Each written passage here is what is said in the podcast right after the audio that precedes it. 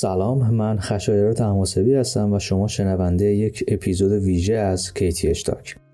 عنوان این اپیزود پرفراز و نشیب مثل عشق. به مناسبت روز ولنتاین این اپیزود تهیه و منتشر شده و پیشنهادم اینه که این اپیزود رو به هیچ عنوان از دست ندید. ما در این اپیزود افتخار حضور دو مهمان رو داریم که هر کدوم از این دوستان از منظر تخصص خودشون به این موضوع پرداختند.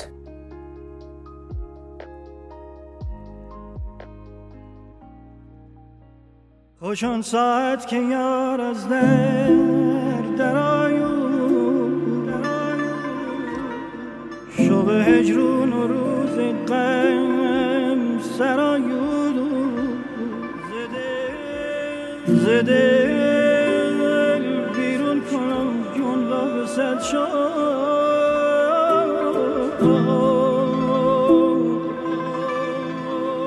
همین با جام که جایش دل برایو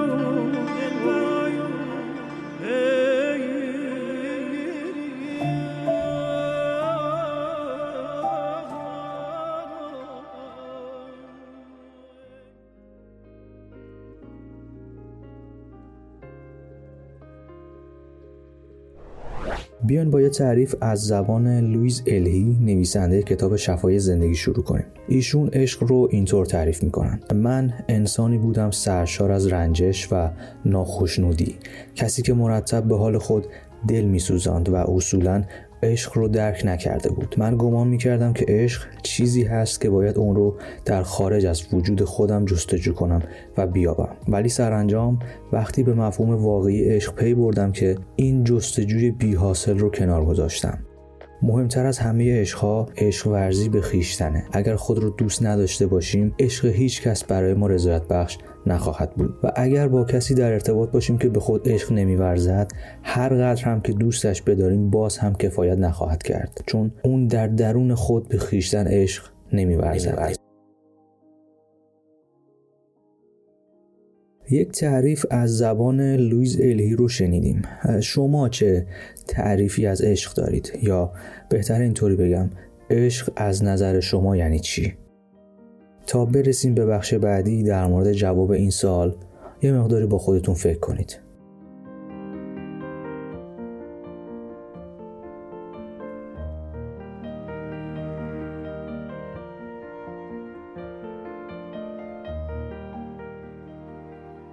عشق حیرت انگیزترین و در عین حال دردناکترین هیجانیه که ممکنه ما تجربهش کنیم. هم می‌تونه زیباترین لحظات رو برای ما برمقام بیاره و هم می‌تونه در روان ما آتشی سوزان رو شعله بر کنه. به قول حضرت مولانا در نگنجد عشق در گفت و شنید. عشق دریایی است قعرش ناپدید.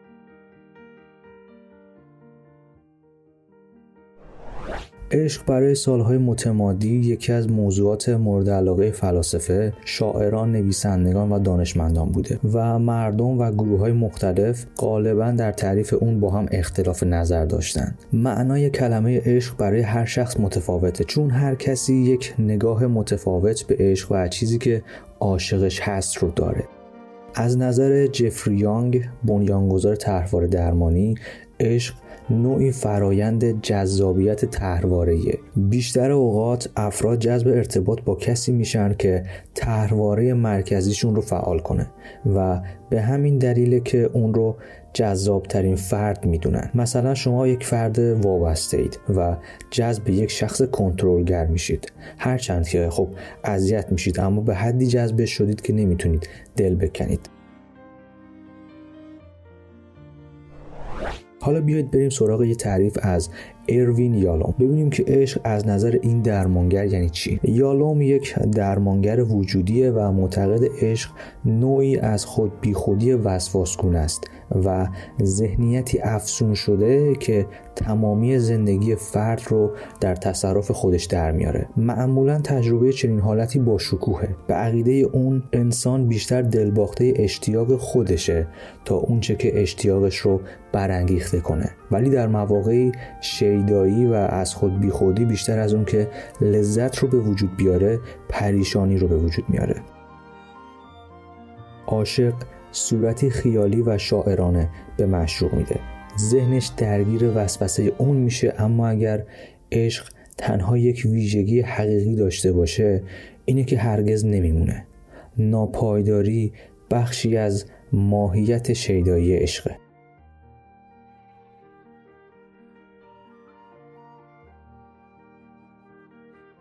انسان چه زمانی می‌تونه یک عشق واقعی رو تجربه کنه؟ این سوال سوالیه که تو این بخش می‌خوایم در موردش حرف بزنیم. برای اینکه عشق واقعی خودش رو نشون بده زمان زیادی لازمه. در اوایل یک رابطه حسی که به شخص دست میده علاقه و جذبه جنسیه. وقتی که این شیفتگی و علاقه با چند گفتگو و یا حتی جر و بس از بین میره زمان اونه که عشق نمایان بشه. همین موقع است که ارتباط عاطفی کمرنگ شده یا احتمال شکست خوردن رابطه هم زیاده. اگر دو طرف واقعا همدیگر رو بفهمن و در حال سازگار شدن با هم باشن یا به زبان دیگه عاشق همدیگه باشن به تجربه کردن زندگی و عشق واقعی رسیدن.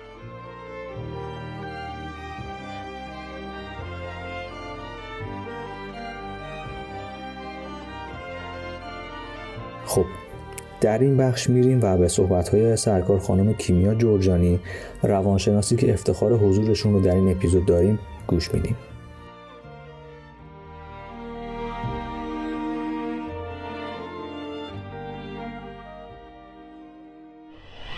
سلام خدمت دوستان عزیزی که به این پادکست گوش می‌کنن. امیدوارم حالتون عالی باشه و روز ولنتاین رو به اشاق عزیز تبریک میگم.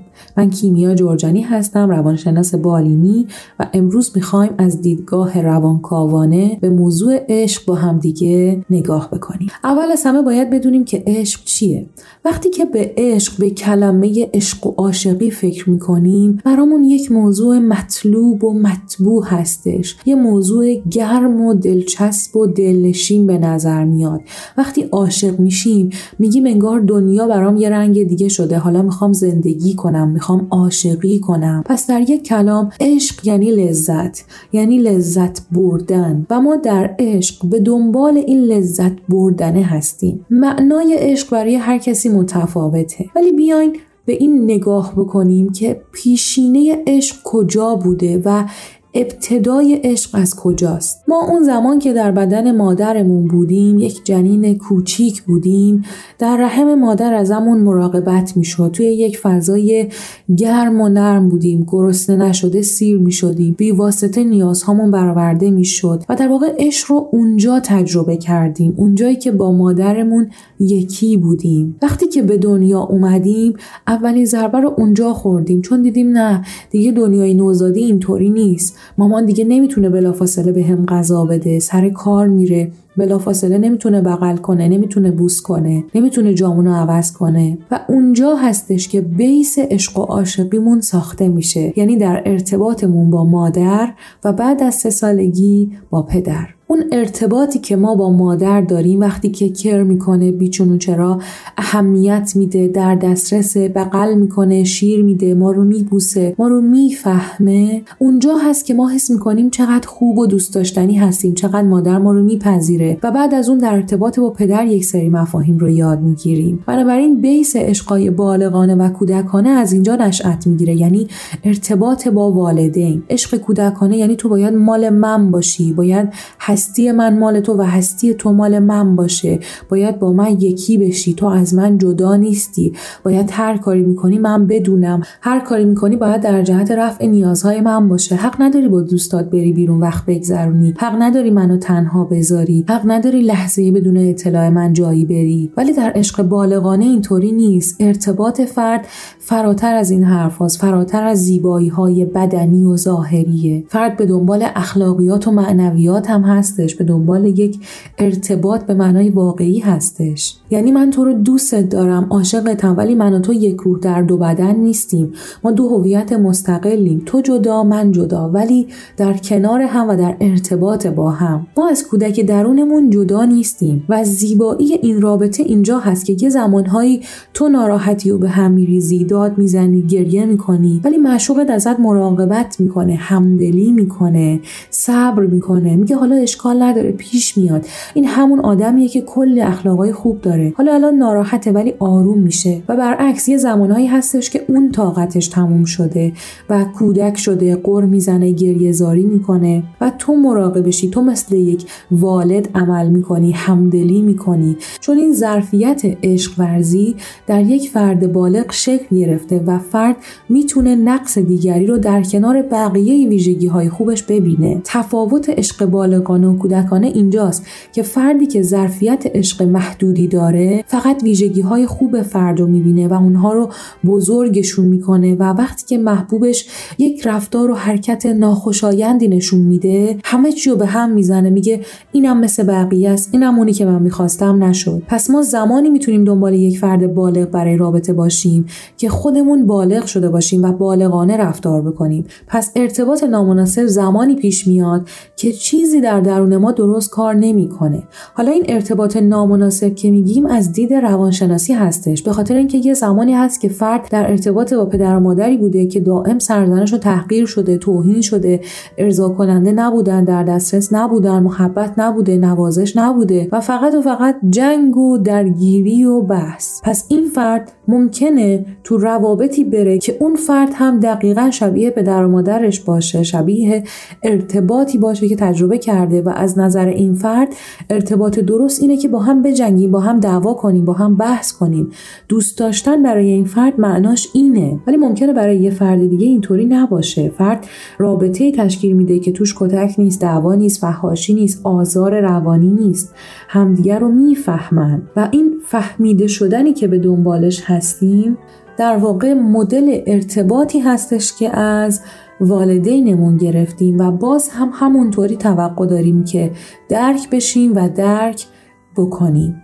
به میزانی که ما پذیرفته شده باشیم توانایی پذیرش خودمون و دنیا و آدمها در ما شکل می‌گیره. ولی گاهی دنیای درون روانی ما دنیای ناامنی عشق برای ما همراه با ترس و شرم و احساس گناه آدمها به نظرمون خطرناک میان و ترس از صمیمیت داریم. اینا مفاهیم عمیقی هستند و برمیگردن به آسیبهای گذشته. بنابراین برای تجربه روابط مناسب که البته رابطه مناسب برای هر کسی متفاوته. برای تجربه روابط مناسب باید خودمون رو بشناسیم نیازهامون رو به رسمیت بشناسیم هیجاناتمون رو بررسی کنیم و اون موقع می‌تونیم تشخیص بدیم که کی برای ما مناسبه. چون در دنیای بیرونی هیچ کس نمیاد نیازهامون رو دو دستی بهمون تقدیم بکنه. ما دیگه بزرگ شدیم. حالا باید یاد بگیریم چطوری نیازهامون رو درخواست بکنیم و نیازهامون رو بگیریم. به میزانی که بتونیم نیازهامون رو به شیوه سالم بگیریم سلامت روان بیشتری خواهیم داشت. خیلی دلم می‌خواست که بیشتر از اینها براتون این موضوع رو توضیح بدم ولی وقتمون خیلی محدوده. مرسی از اینکه به این پادکست گوش دادید. امیدوارم مفید باشه براتون و موفق باشید.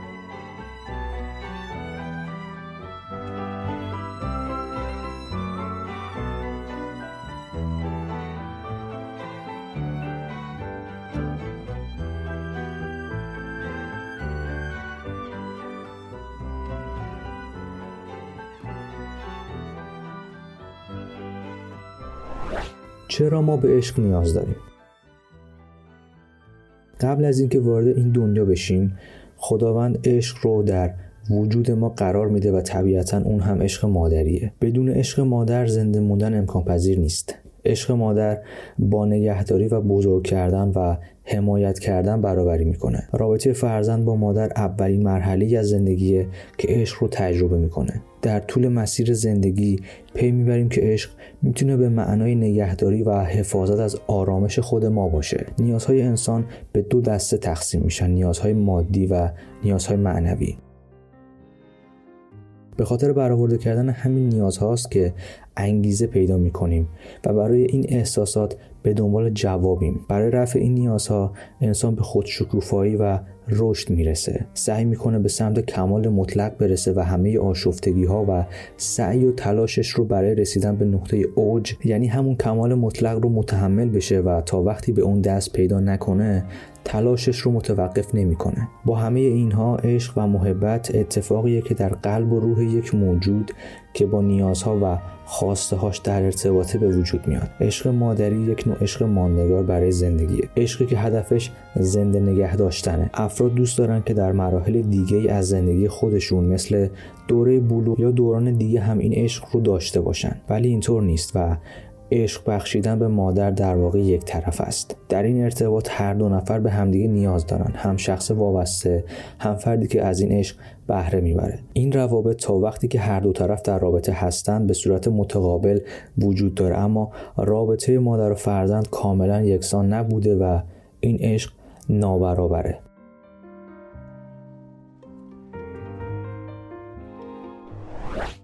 همراهی و یاری. واضحه که داشتن همراه و یار یک نیاز اساسی در زندگیه. انسان ها این نیاز خودشون رو همیشه بیان می‌کنن. انسان ها حداقل به یک شخص احتیاج دارن که محبت و اتفاقهای مهم زندگی خودشون رو با اون به اشتراک بذارن. انسان ها گرفتن و بخشیدن چیزهایی احتیاج دارن که به اون دلخوشی بده و زندگی اونها رو رونق ببخشه و در آخر هم دلیلی برای زندگی کردن می‌خوان. خیلی خوشحالم که دوباره افتخار این رو دارم که آقای علی الماسی زن در یک اپیزود دیگه همراه با کیتی اشتاک باشن. ایشون عشق رو از منظر علم فلسفه برای ما توصیف می‌کنن و یه سری اطلاعات نو و جدید رو برای ما بیان می‌کنن.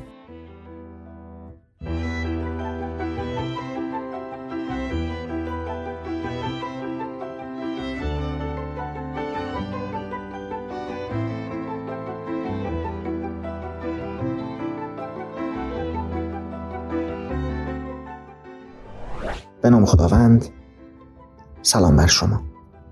علی الماسی زند هستم دانشجوی دکترای فلسفه. امروز قراره در مورد عشق از منظر فلسفی حتی امکان کوتاه و خالی از تکلف با شما صحبت کنم. و سعی می‌کنم ارجاعات و مثال هام در مورد عشق خاکی عشق انسان به انسان و همین عشق به جنس مخالف باشه و از کلیشه ها دوری کنم. یونانیان باستان عشق رو مربوط می‌دونستن به الهه عشق و زیبایی یا اروس همونی که ما در فرهنگ خودمون به نام عروس می‌شناسیم. اونها اروس رو فرزند شوق و اشتیاق و فقر می‌دونستن. اونها پدرش رو اشتیاق و مادرش رو فقر میپنداشتن اما این یعنی چی؟ فقر یعنی اون نیاز و فقدانی که در انسان نسبت به یک شی فرد شخص یا مفهوم وجود داره.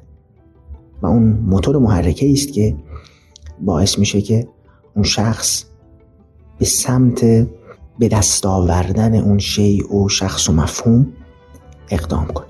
و چون اصلا این فقدان و فقر وجود داره این عشق در واقع شروع میشه. و بخش دیگری که مهم هم هست شوق و اشتیاقه.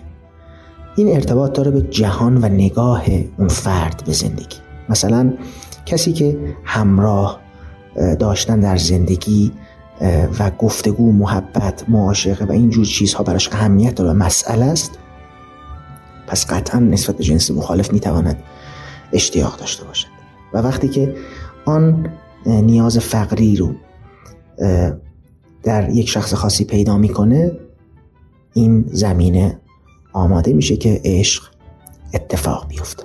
و خیلی وقتا می‌بینیم که انسان ها یک فقری رو نسبت به یک امری دارن اما عاشق نمیشن چون اشتیاقی در اونها نیست. مثلا اگر مرد عاشق زیبایی یک زنی میشه خب این زیبایی و ظرافت و تکسر و دقتی که در زنانگی وجود داره خب در اون نیست.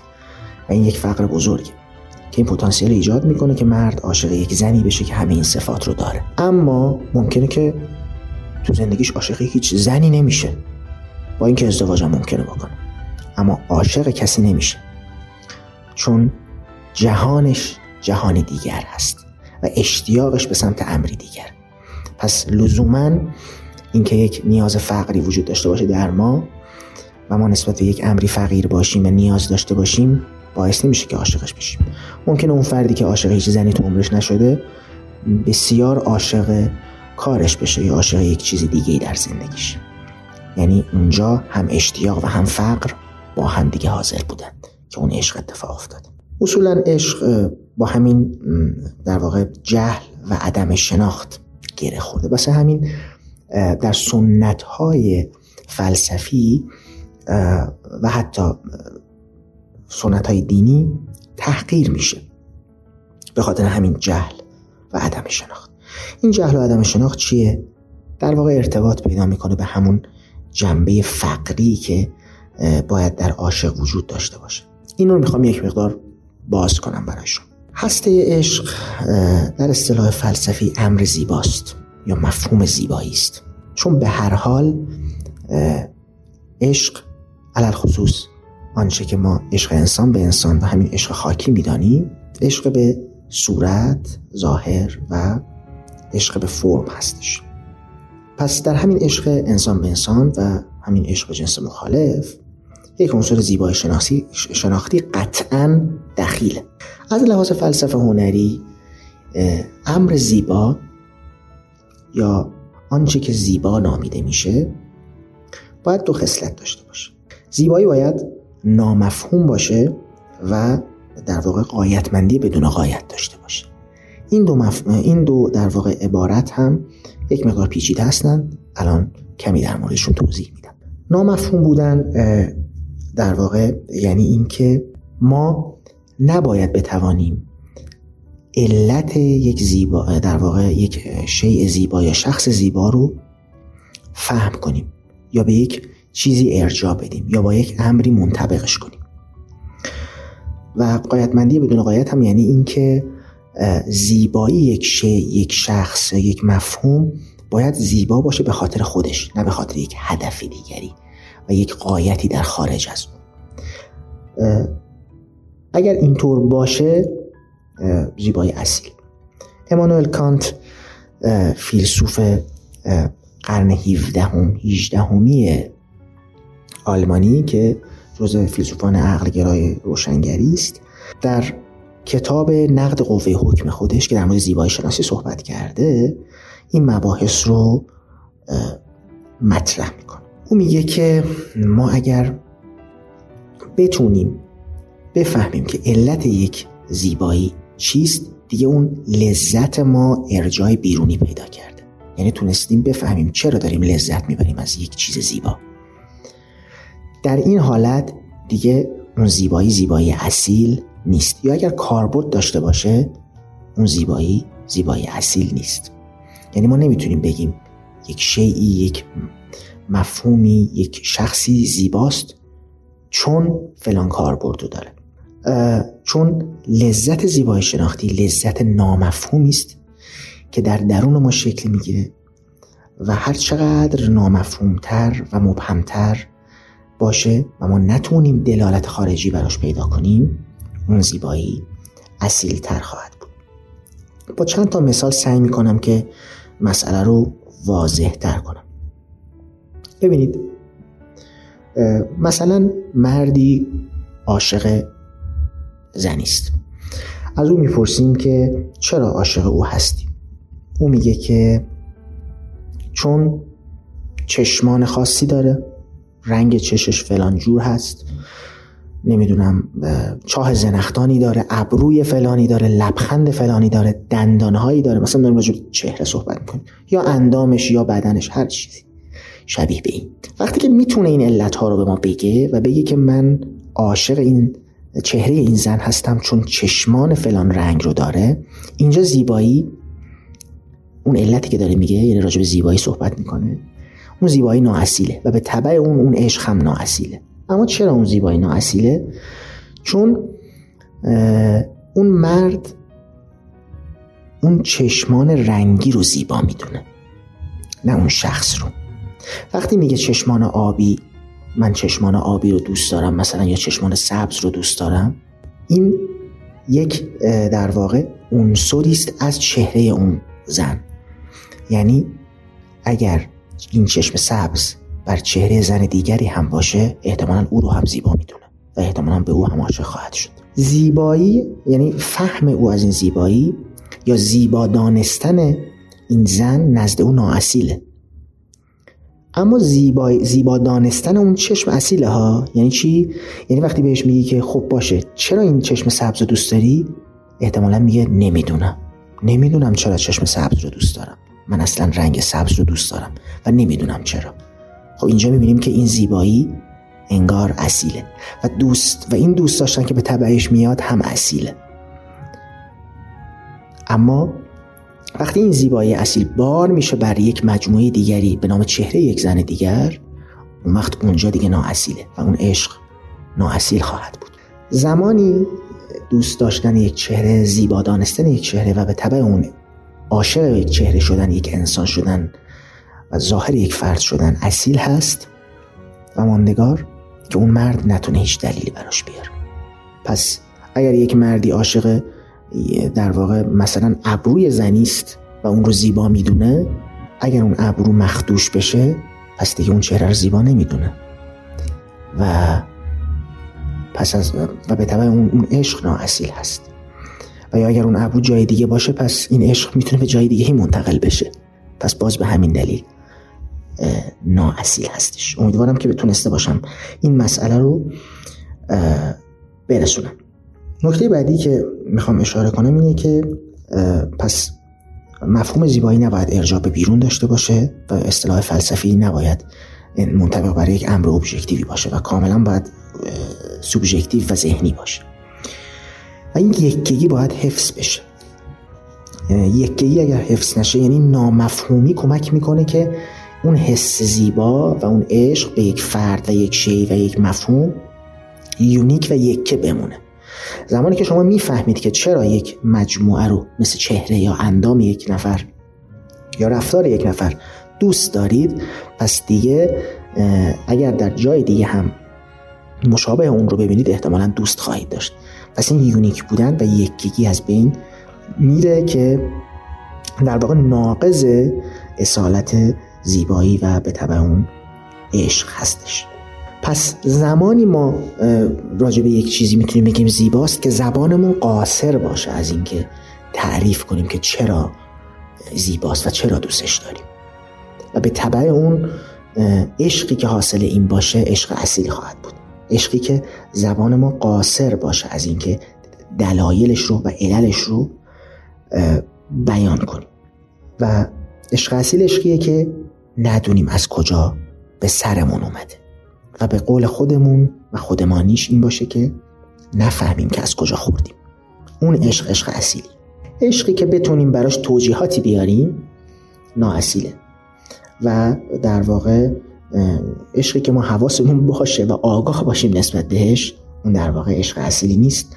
و یک امر مطلوبیه که ما درگیرش هستیم نیازمندش هستیم و با علم بر اینکه نیاز داریم بهش رو بشه دردمون می‌خوره داریم ازش بهرهمند میشیم.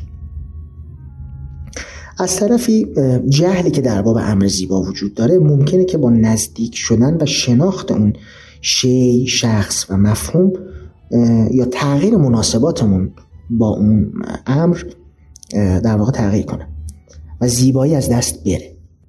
مثلا وقتی یک نفر کسی رو نمی‌شناسه خیلی عاشقشه وقتی خیلی دیگه باش معاشرت می‌کنه و شناخت زیاد میشه این عشق از بین میره و اون اموری که زیبا می‌دونسته نزد او از بین میره.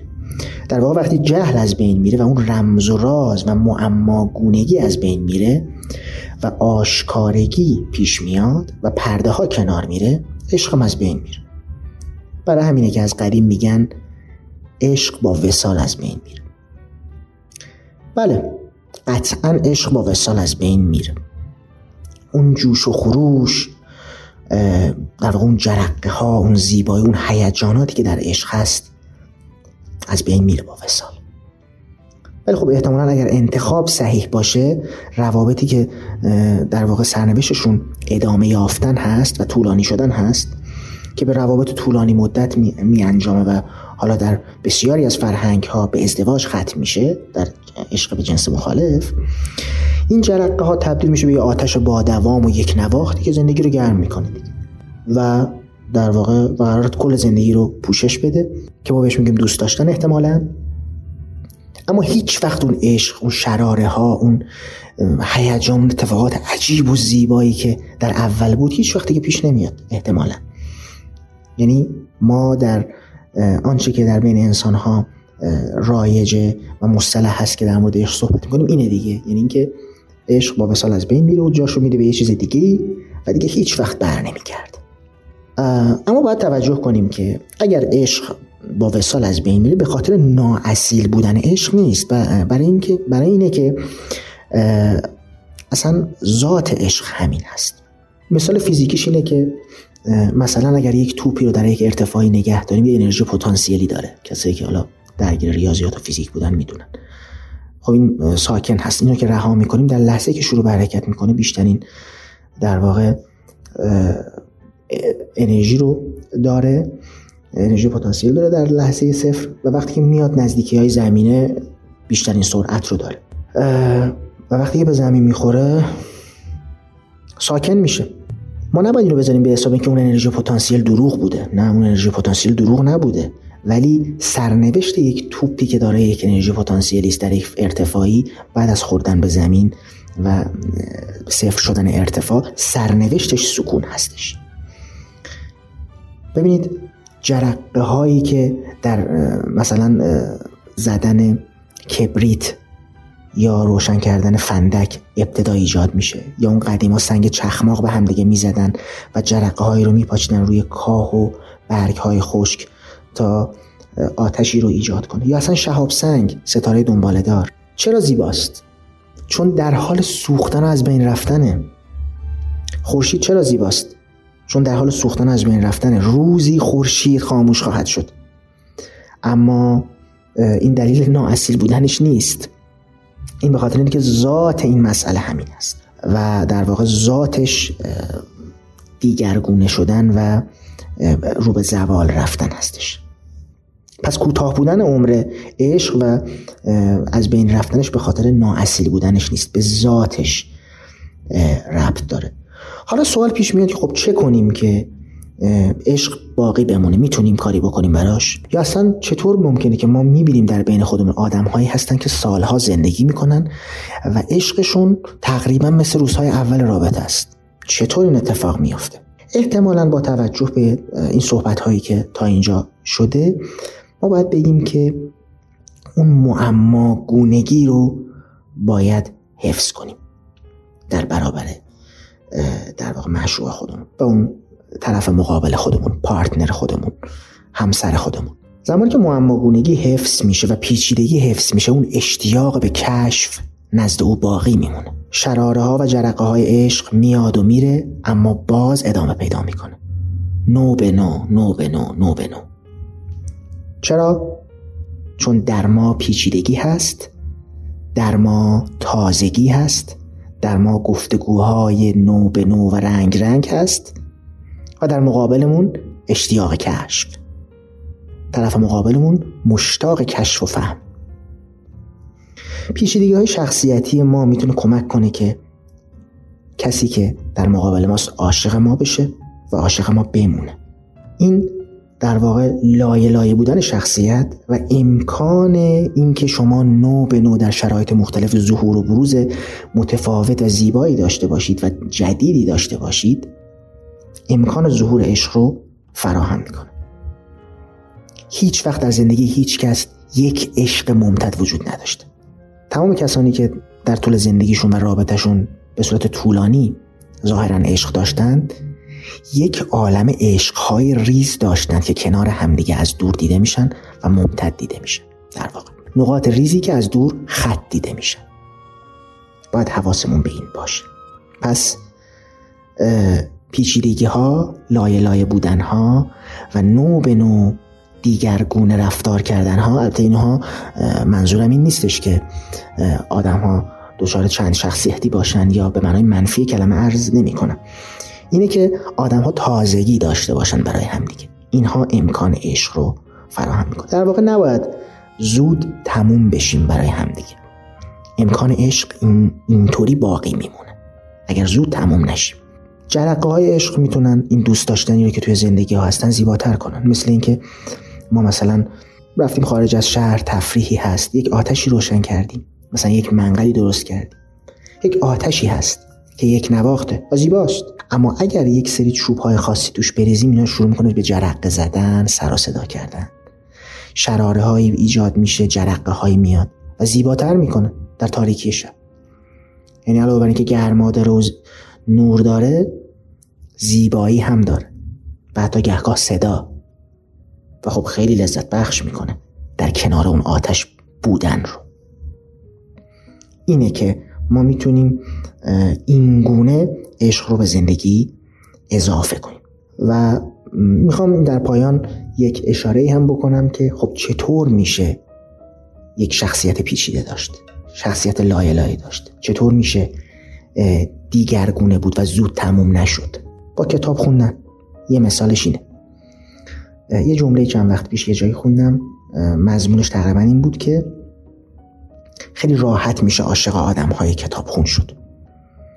یا با آدم های کتاب خون در واقع ارتباط برقرار کنید. هم میشه راحت عاشقشون شد و هم عاشق های خوبی هستن. چرا؟ احتمالا برای اینکه کسانی که درگیر مطالعه هستن و منظورم حالا رمان خواندن هستش. قصه زیادی بلدن. با کارکترها زندگی کردن. با شخصیت های داستان ها زندگی کردن. مثلا کسی که ده تا رمان خونده انگار یازده بار زندگی کرده. بسا بیشتر. چون بعضا با دونه دونه کارکترهای رمان ها زندگی کرده. و در واقع انگار تجربه زیست زیستش بیشتر. پس پیچیدگی داره. هم بلد عاشقی کنه و هم بلد چطور معشوق باشه. در واقع اینجور انسان ها بیشتر بلدن. و اگه ما می‌خوایم یاد بگیریم که چطور لایه لایه باشیم و نو باشیم و هر روز تازه باشیم برای همراه خودمون همسفر خودمون پارتنر خودمون همسر خودمون. یکی از راهاش احتمالا مطالعه خواهد بود. اینها این امکان رو فراهم می‌کنن که بتونیم معشوق ابدی باشیم. امیدوارم که لذت برده باشید. سعی کردم مفاهیمی رو بگم که یا مخاطبین عزیز نشیدن یا کمتر ممکنه. به گوششون خورده باشه. با اینکه بیشتر این صحبت هایی که تقدیم شد شاید به ما یاد داد که چطور معشوق خوبی باشیم یا بتونیم مشروع باشیم اما برای همه شما شنوندگان این پادکست آرزو می‌کنم که عاشق باشید. وقتتون بخیر.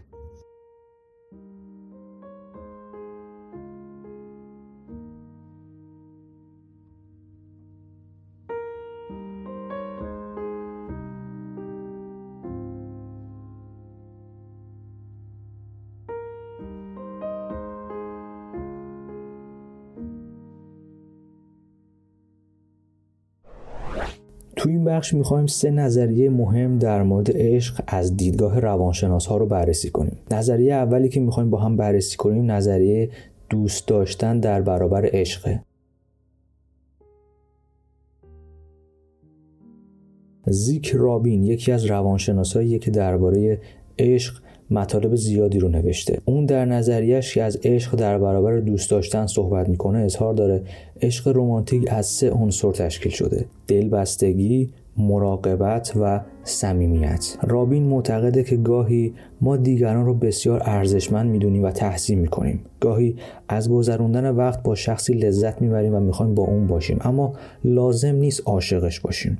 از طرف دیگه عشق خیلی عمیقتر و شدیدتر و شامل میل شدید به صمیمیت جسمی و تماس فیزیکیه. افرادی که همدیگر رو دوست دارن از بودن کنار هم لذت می‌برن و عاشقانه به اندازه نیازهای خودشون به نیازهای یکدیگه هم اهمیت میدن. دلبستگی یعنی نیاز به مراقبت تایید مراقبت زمانی مهمه که برای نیازهای خودمون ارزش قائل بشیم و در عین حال نیازها و خوشبختی دیگران رو هم ارزشمند بدونیم. صمیمیت هم به تبادل افکار خواسته ها و احساسات با شخص دیگه اطلاق میشه.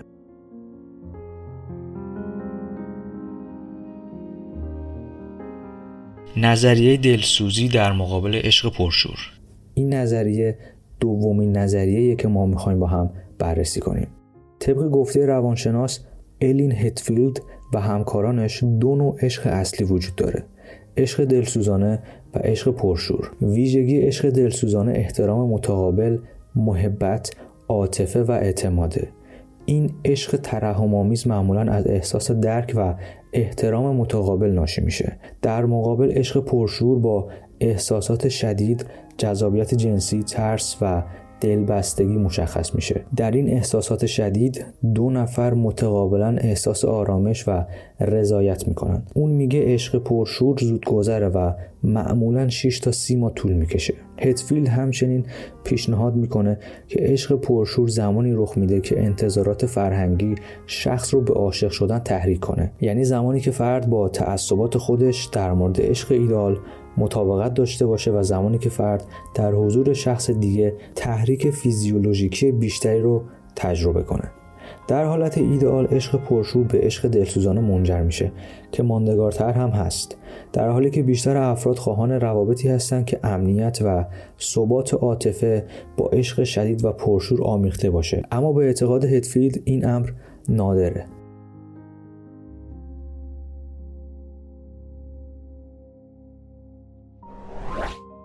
بریم سراغ آخرین نظریه یعنی نظریه مثلث عشق.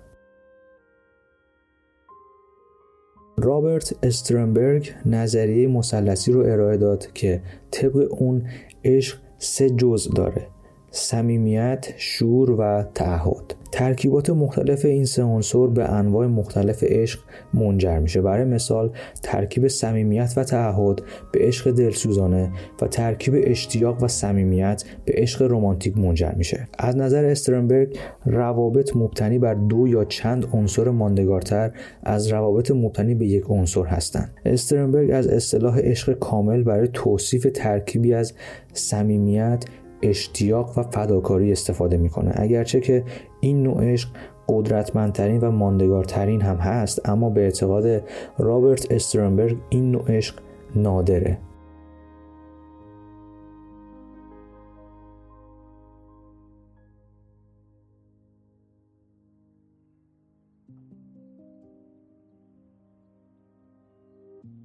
تو بخش آخر می‌خوایم به معرفی یک کتاب در مورد موضوعی که در این اپیزود در مورد صحبت کردیم بپردازیم. شرح عشق یه مقداری دشواره. رابرت جانسون برای توصیف این واقعه در کتاب عشق رمانتیک که موضوعی مثل درک روانشناختی عشق رمانتیک داره از اسطوره ها کمک گرفته. از اسطوره هایی که منشأ الهام بسیاری از هنرمندان در خلق آثارشون بودند. روایتی که از دیار کهن اسطوره ها تا دنیای مدرن امروزی قد کشیده و مفاهیم والایی از مباحث رمانتیک رو با خودش به اینجا رسونده. روایتی که نه فقط از یک عشق ساده بلکه از جوهره ناب اون در پوشش یک دلباختگی و شیدایی حرف می‌زنه. نویسنده این کتاب ریشه های اون روایت رو سرمنشه دریافت های روانشناختی می‌دونه و بر پایه چنین روی کردی دست به نگارش این کتاب زده. جانسون در این کتاب دیدگاه های روانشناختی کارل گوستاو یونگ رو به یاری گرفته تا در بیان خودش به ناخودآگاه مرد و زن رسوخ کنه. جانسون در واقع می‌خواد به اونجا برسه که عشق چه باید باشه.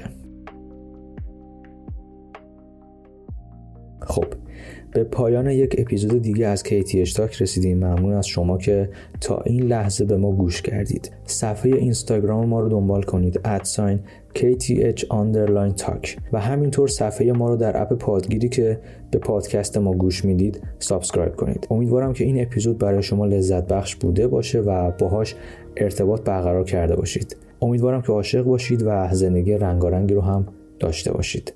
مثل همیشه بهترین ها مال شما و ممنون.